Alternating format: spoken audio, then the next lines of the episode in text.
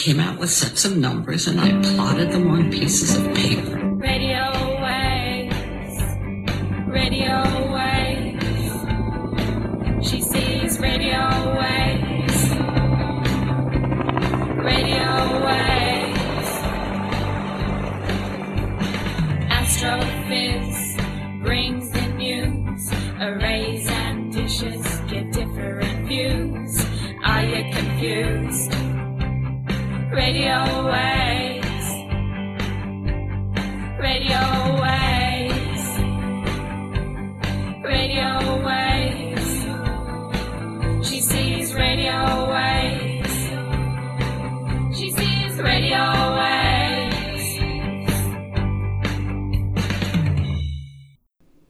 Welcome to the Astrophiz podcasts. My name is Brendan O'Brien and today is Tuesday the 16th of February 2021. We always include a community service announcement asking you to wash your hands regularly, wear a mask if you can't socially distance effectively, and isolate as much as possible, and as soon as you can, to protect yourself and your community, get that COVID 19 vaccination as we work our way through this crisis. We also ask you to influence your local politicians with the message that we need to change our energy policies to move to renewable energy to mitigate climate change. For this episode, we're featuring the life and remarkable achievements of Dr. Cecilia Payne Gaposchkin, who lived for 80 years from the start of the 20th century and gave the world a legacy of astronomical breakthroughs that forever changed the way that we understand stars and what they're made of. And a spoiler alert is warranted here. You'll be hearing about a continuing problem we have in scientific communities where women are not respected and begrudged their very existence in these communities and institutions. Begin. Cecilia Payne, the eldest of three children, was born on May 10, 1900, in Wendover, a small rural market town in England, to parents with family and occupational connections to the British intelligentsia. Her father, Edward Payne, was a talented musician, an Oxford Fellow, barrister, and judge, and had her playing piano scales from the age of two, and she developed perfect pitch. However, her dad drowned in a canal when she was four. Her mother was Emma Payne, née Pertz, a skilled artist who came from an academically accomplished German family. Emma was a rather stern woman who raised her three children alone and made sure her children were well educated. Cecilia's brother grew up to become an archaeologist, and her sister became an architect. At age six, Cecilia began attending a small girls' school across the street from her home in Wendover. It was run by Miss Elizabeth Edwards, who told her classes that women were the stronger sex. Cecilia learnt to read and became an avid reader. There were frequent exercises in mental arithmetic. Miss Edwards required her girls to learn lengthy poems by heart and Cecilia said this helped her later scientific work because it developed her memory to a very high level. At age eight, with an interest in botany and insects, Cecilia decided to become a scientist. By the time she left this small school, Cecilia had learnt basic Latin and could speak French and German. She had studied geometry and could do algebra up to the level of quadratic equations and had been taught how to use a chemical balance. At home, she became a skilled pianist. It had all been wonderful, and then it came crashing down. At age twelve, Cecilia moved reluctantly with her mother and siblings to London. Previously accustomed to the freedom of living with plenty of space and nearby fields and hills, she hated the big smoky city. In London for the next four years, she attended St Mary's College, but found it inferior to her little school in Wendover. She felt there were far too many church services, leaving less time for other subjects. There was no science for a year. German was not taught, and her favourite subject, mathematics, was a whole year behind her. The school believed there was a conflict between science and religion and preferred religion. Cecilia compensated by working through the only two scientific books in her home a botany text in French and German, which she translated into English, and Isaac Newton's masterpiece, Principia. Cecilia studied calculus and coordinate geometry on her own, and just before her 17th birthday, her school told her it could do no more for her and asked her to leave. She left and enrolled for her senior high school years at St Paul's Girls' School in London, and it was everything she could have hoped for. Here, she was positively encouraged to love science and was taught music by the famous composer Gustav Holst, the first man she'd said more than just a few words to since her father's death over a decade earlier. She played in the school's orchestra, and Holst taught her to conduct. He urged Cecilia to become a musician, but her heart was set on becoming a scientist. After matriculating from St Paul's as a 19 year old, her ambition was to study science at the University of Cambridge, but with no money for this, she needed to win a full scholarship, and fortunately, she achieved this formidable objective, winning the only scholarship generous enough to cover all her costs, and enrolled at Newnham College in Cambridge, where she was allowed the unusual combination of botany, physics, and chemistry. And although she entered Newnham College with the intention of reading botany as her major, Cecilia soon dropped it, but retained her interest in taxonomy.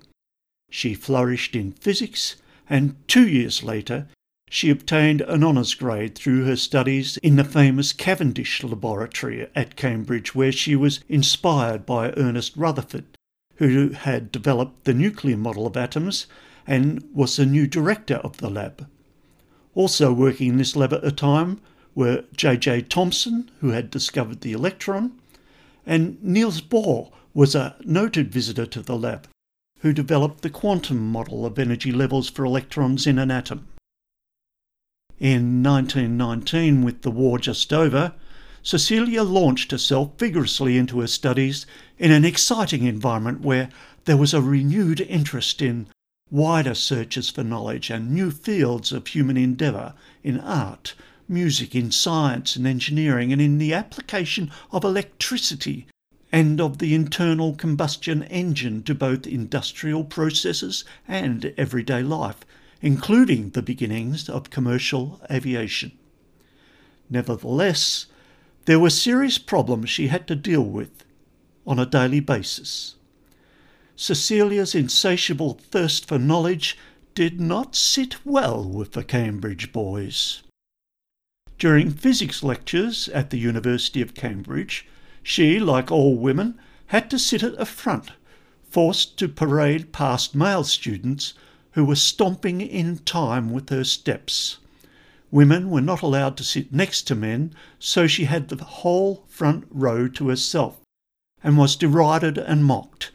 And while being allowed to study and pass all courses and earning top grades, as Cecilia did, women were forbidden by university regulations to be awarded a degree. In some ways, nothing has changed much. Today I watched a Zoom call where a male academic scornfully and nastily admonished a highly accomplished female researcher for not kowtowing to his mighty credentials. Astonishing. Now, back in this environment in Cambridge, there came a serendipitous turning point for our young Cecilia Payne when one of the only four ticket holders from Newnham College had to pull out Cecilia received the ticket and attended at a Trinity College, Cambridge, a repeat of the world shaking Royal Society lecture by Sir Arthur Eddington. He was the Plumian Professor of Astronomy and Director of Cambridge Observatory, and he had just announced in November 1919 the successful results of his expeditions to observe the total eclipse of the Sun the previous May. These two expeditions were to the West African island of Principe and the other to the Brazilian town of Sobral. And the aim of the expedition was to measure the gravitational deflection of sunlight from the Hyades constellation passing near the Sun during the eclipse. The exact value of this deflection had previously been predicted by Albert Einstein in his 1911 paper and was one of the tests Eddington proposed for Einstein's 1915 theory of general relativity. The deflections were exactly as predicted, and widespread newspaper coverage of Eddington's results led to a worldwide fame for Einstein and his theories. Interestingly, Einstein wasn't too fussed about the results by Eddington, for he had already decided he was right about how the universe worked. Lol. Cecilia was so totally enthralled with Eddington's lecture that she raced back to her rooms that night and wrote out virtually word for word what she had heard. I know I got it right, she said, because he later published his lecture. She had verified her copy as being almost perfectly correct against his printed version.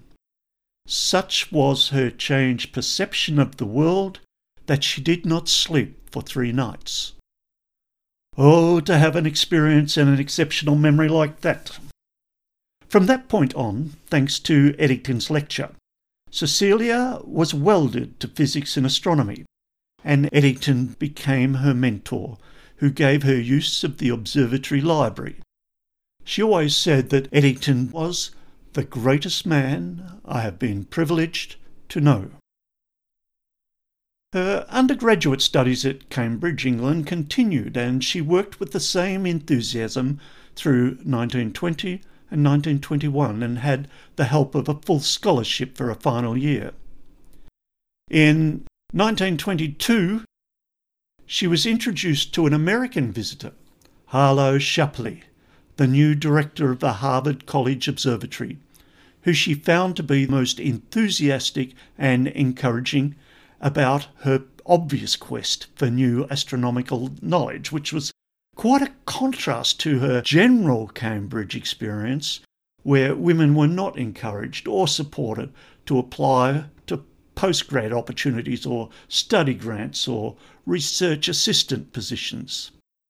Now, just a little side note. From 1921 onwards, as a director of the Harvard College Observatory for 30 years, Shapley was quite an influential astronomer in his own right. He had used Cepheid variable stars to estimate the size of a Milky Way galaxy for the first time, and plotted the Sun's position within one of its spiral arms by using parallax observations and measurements. Shapley went on to be a citizen hero in other ways too. In the 1940s, he famously put the S for science in UNESCO.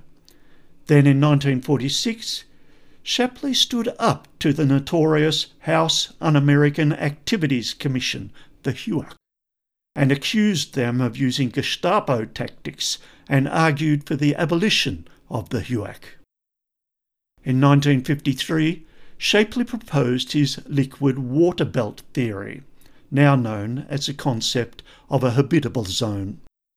Most importantly for this episode, he hired Cecilia Payne to work at the Harvard College Observatory. Now back to Cecilia in 1923, and Payne's first paper is published in the monthly notices. Eddington proposes her admittance into the Royal Astronomical Society and gives her a favourable letter of introduction to Shapley, who she had already met, and it's Bye bye, Cambridge, England, and hello, Cambridge, Massachusetts. And Cecilia would set sail across the Atlantic on a new life voyage to study astronomy in America. So once again, she had been urged on by Eddington, who had told her that there was no insuperable difficulty in you making a career in astronomy. And on her arrival at Harvard University, Director Shapley found her a modest stipend to see her through the first two years at Harvard. Now, when Cecilia arrived at the American city of Cambridge in September 1923, she found it exhilarating. This is what she said in a later interview. Coming to Harvard was intoxicating. It was partly the climate. I had never been in a climate like that before. The Massachusetts climate in a fall, well, I found it physically intoxicating. I had never felt like that before. Cambridge in England has an awful climate. Whenever you go to Cambridge, you, or at least I, used to resign myself to feeling like a vegetable and aching from head to foot all the time I was there because it is so damp and so cold. Now, at Harvard, there was no defined graduate astronomy program, but there was physics. The chairman of the Department of Physics was Theodore Lyman, who initially refused to accept a woman candidate but by signing her application and forwarding it to the secretary of Radcliffe College, the Harvard Astronomy Department was created de facto by Shapley. A relevant side note here is that the Harvard College Observatory had a history of hiring women assistants, aka human computers, to do what was seen as the routine work of populating the seminal Henry Draper catalogue of positions, magnitudes, and spectral types of stars. And some of these, such as Annie Jump Cannon and Henrietta Swan Leavitt, had become internationally known for their work in astronomy. In episodes later this year, Astrophiz will be looking closely at Annie Jump Cannon and Henrietta Swan Leavitt because they were so much more than the human computers they were employed as. They took the observations and data they were entering into the Draper catalogue, understood them, saw previously unseen relationships, and had indelible impacts on astrophysics and the science of the stars that still reverberate today. An irrelevant side note is that, like me, Annie Jump Cannon and Henrietta Swan Leavitt were both deaf. Back to Cecilia again at Harvard. She began work under the guidance of Annie Jump Cannon, working on stellar spectra and winning class prizes for assignments. She had always been a standout student and she thrived in this new environment, though there were still many significant barriers, like the existence of many men only meetings where women were barred from attending. Twelve months later, in 1924, Anne Payne is well into her PhD studies, and hers would soon be the first doctorate to be awarded via the Harvard College Observatory. And in June 1924, she successfully took the preliminary PhD general examination set by Dr. Shapley. Onwards and upwards. Shapley gave her access to the library, where the Harvard collection of several hundred thousand glass photographs of the night sky, taken over a period of 40 years, were available for Cecilia to examine.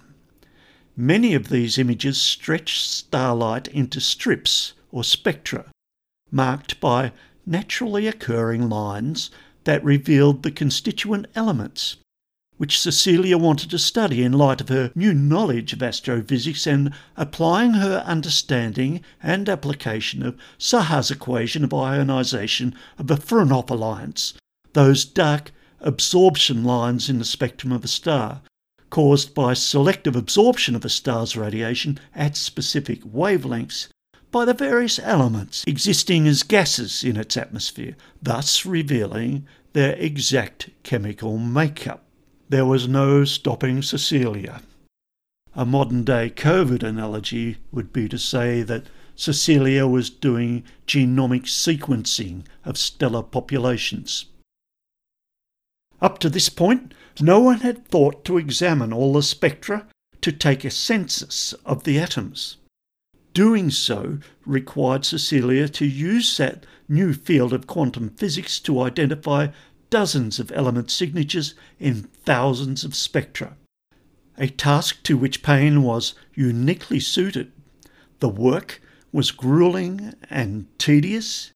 She once went without sleep for 72 hours, struggling to understand what the stars were telling her. But she harnessed her keen observation skills, sharp mathematical mind, and rigorous physics training. After roughly two years of nearly unbroken focus, she overturned one of the prevailing thoughts of the day that stars were chemically similar to Earth. Instead, she found that hydrogen appeared to be a million times as abundant as expected, and helium a thousand times so. Earth, it seemed to her, was not the template for the universe.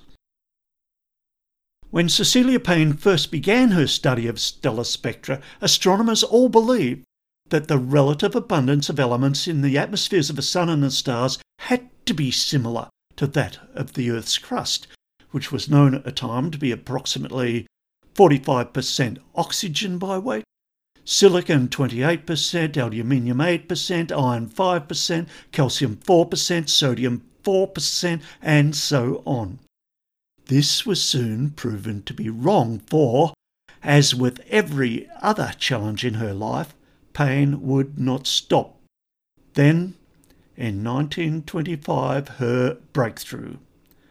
The output from her keen observations and meticulous calculations was that Cecilia produced an amazing PhD thesis, which she published as a monograph.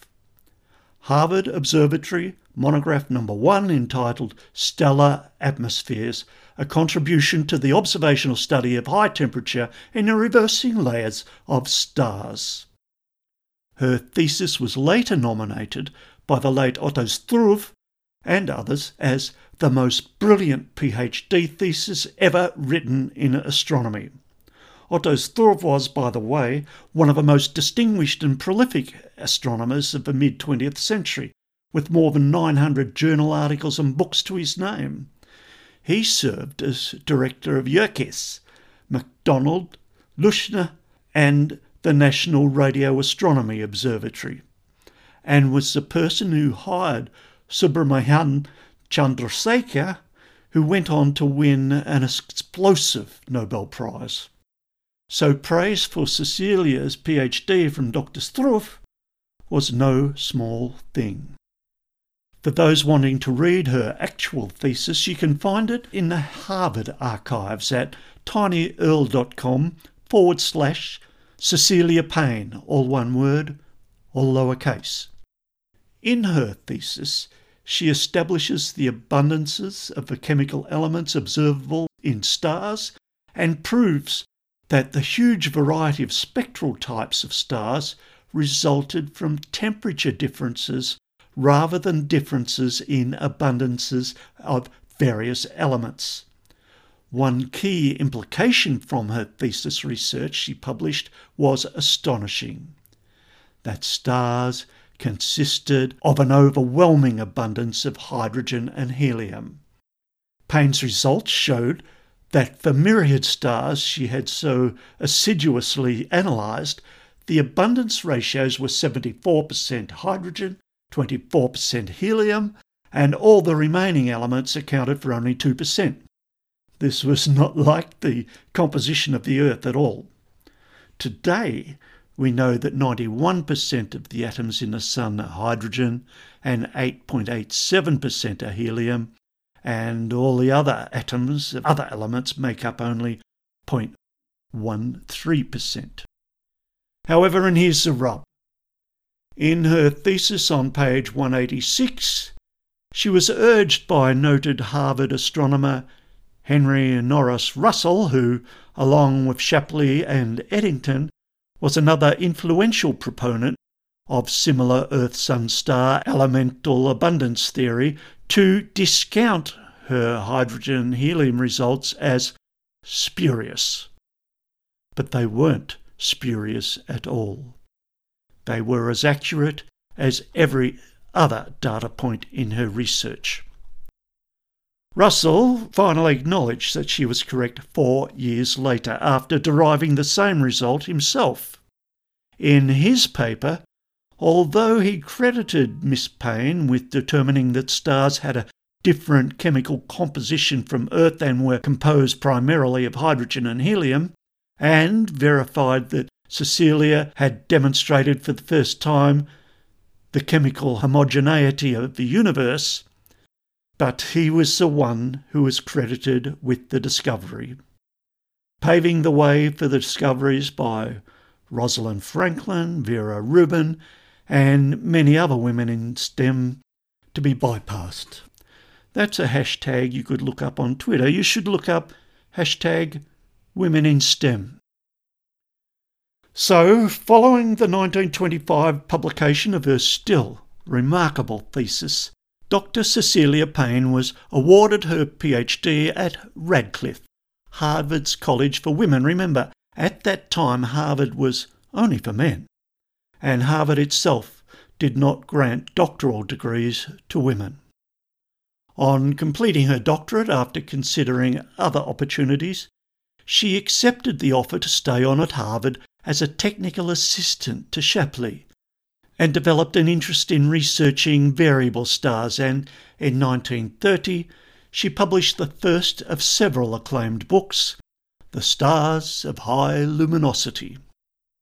Now, in 1933, Europe was on edge. She was advised not to go there.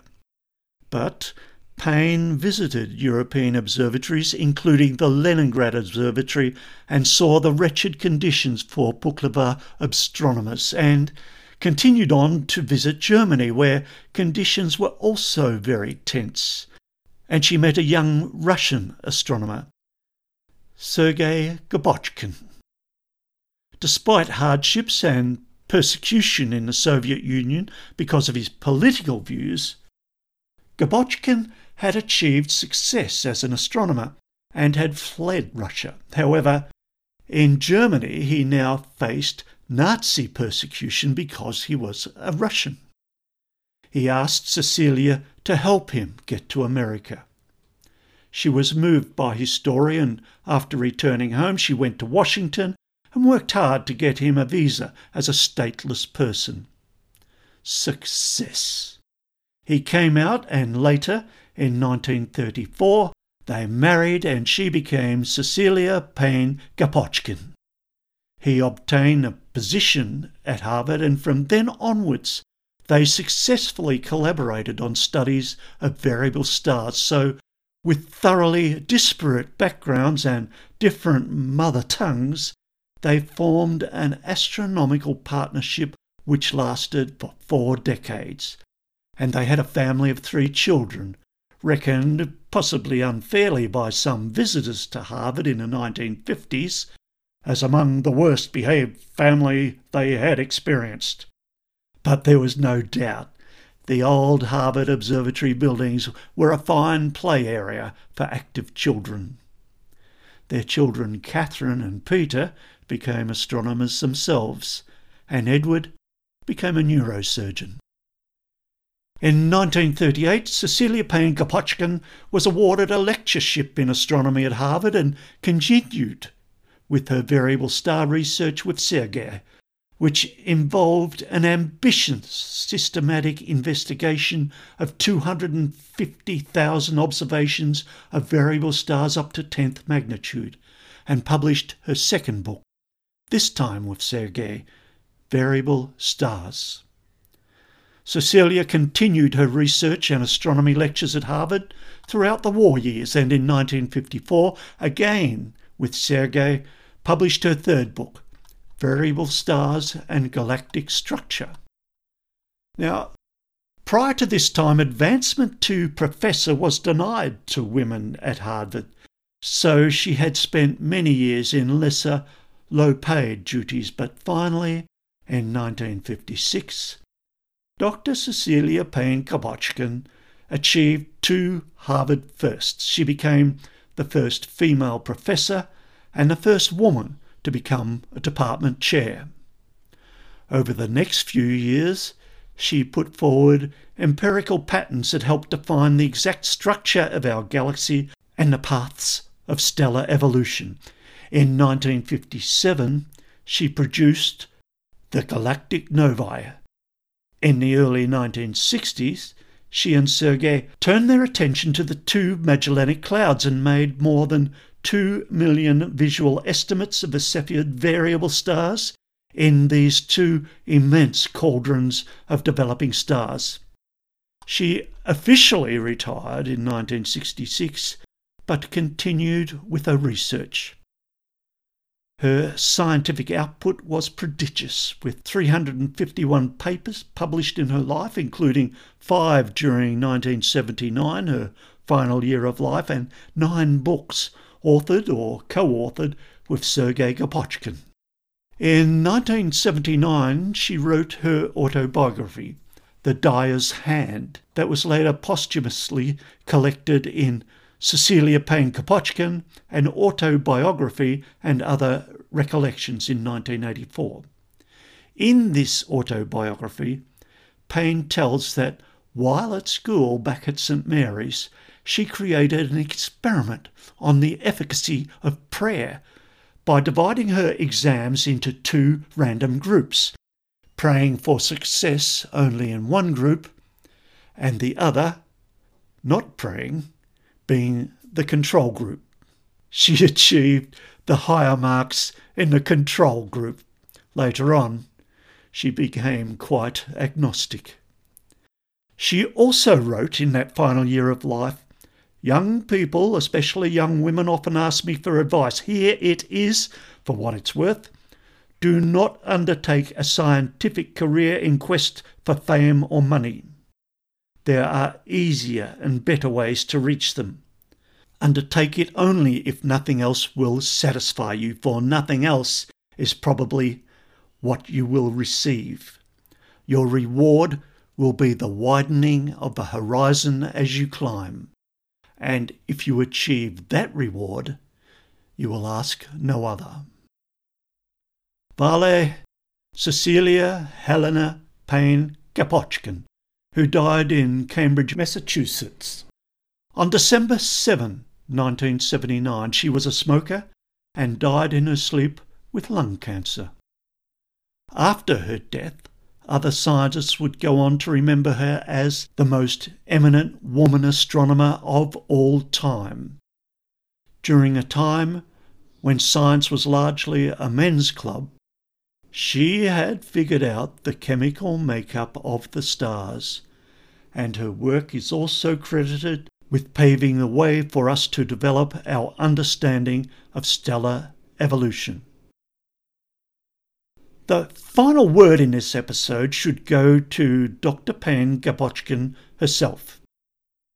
In 1977, in the Astronomical Journal, Volume 82, page 665, Cecilia wrote The reward of the young scientist is the emotional thrill of being the first person in the history of the world to see something or to understand something.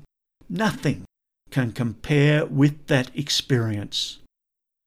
The reward of the old scientist is the sense of having seen a vague sketch grow into a masterly landscape.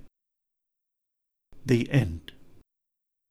The full transcript of this episode is available at astrophiz.com. And we'll see you in two weeks when Dr. Ian Astroblog Musgrave will give us our March sky guide and his fabulous astronomical tangent. For this episode, I've drawn on Cecilia's thesis, Stellar Atmospheres, published by Harvard University Press, Cambridge, Massachusetts, 1925. Also, Donovan Moore's book, what Are Stars Made Of? The Life of Cecilia Payne Gaposchkin. Other resources I've used here include an interview transcript with Cecilia and her obituary, both by Owen Gingerich. The transcript is published in the American Institute of Physics, and the obit is in the Quarterly Journal of the Royal Astronomical Society, Volume 23, page 450, 1982. Another great resource used is a wonderful article on Cecilia by Dr. Douglas Stewart at famousscientists.org. And remember, Astrophiz is free and unsponsored, and we're very happy to recommend that you can always get the latest and best space news from Rami Mandow at spaceaustralia.com. And another great astro podcast is The Scientists with Kirsten Banks and Dr. Angel Lopez Sanchez. And for observers and astrophotographers, always check out Dr. Ian Musgrave's Astroblogger website. Radio Wave!